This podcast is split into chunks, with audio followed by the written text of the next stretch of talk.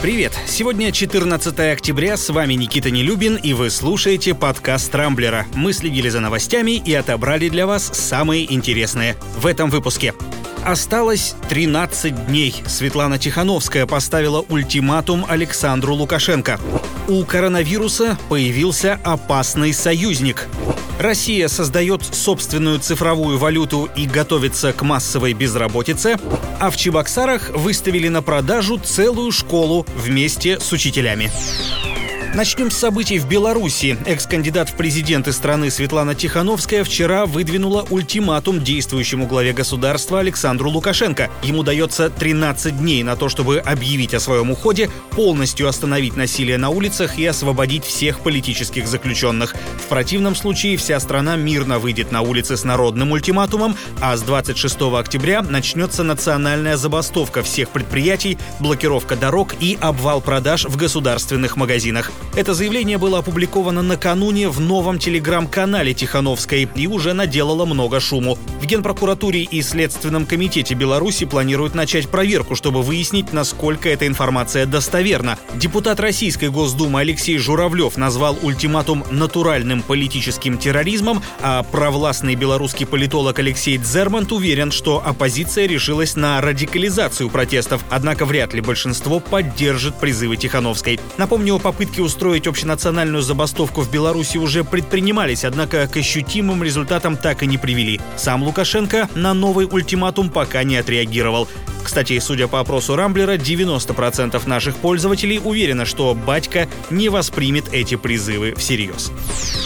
Похоже, что у коронавируса появился новый и весьма опасный союзник – это загрязнение воздуха. Исследователи обнаружили прямую связь между изменениями окружающей среды и распространением опасных вирусов. По мнению ученых, плохой воздух негативно влияет на иммунную систему человека, а следовательно может провоцировать рост заболевания ковидом, а заодно и других болячек, например, сердечно-сосудистой системы и легких. Кстати, тут Всемирная организация здравоохранения вчера всех успокоила. Оказывается, пресловутой второй волны коронавируса в мире нет.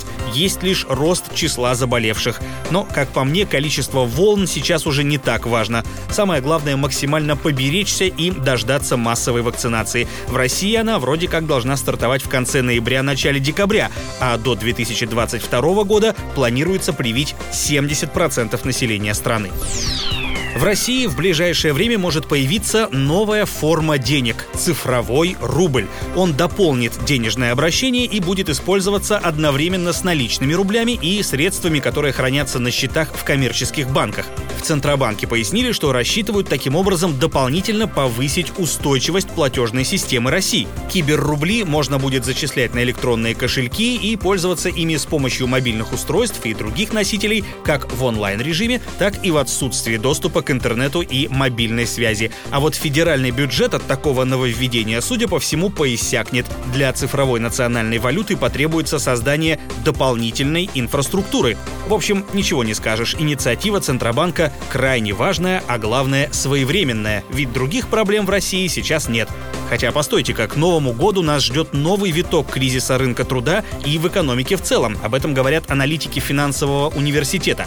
По их оценкам, без работы в ближайшее время могут остаться около 10 миллионов россиян, а большинство владельцев заведений общепита, например, рискуют потерять бизнес. И тут уже никакие цифровые рубли не помогут. Ну а пока наша страна готовится к очередным экономическим потрясениям, в Чебоксарах выставили на продажу целую школу, причем сразу с преподавателями. Необычное объявление появилось на одном из популярных онлайн-сервисов.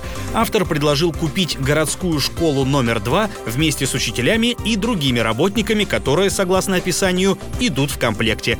Приобрести учебное заведение предлагалось за 100 миллионов рублей. Правда, в руководстве школы поспешили заверить, что на самом деле никто ничего ничего не продает, а само объявление вскоре сняли с публикации.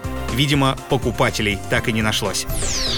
На этом пока все. С вами был Никита Нелюбин. Не пропускайте интересные новости, слушайте и подписывайтесь на нас в Google подкастах и CastBox. Увидимся на rambler.ru. Счастливо!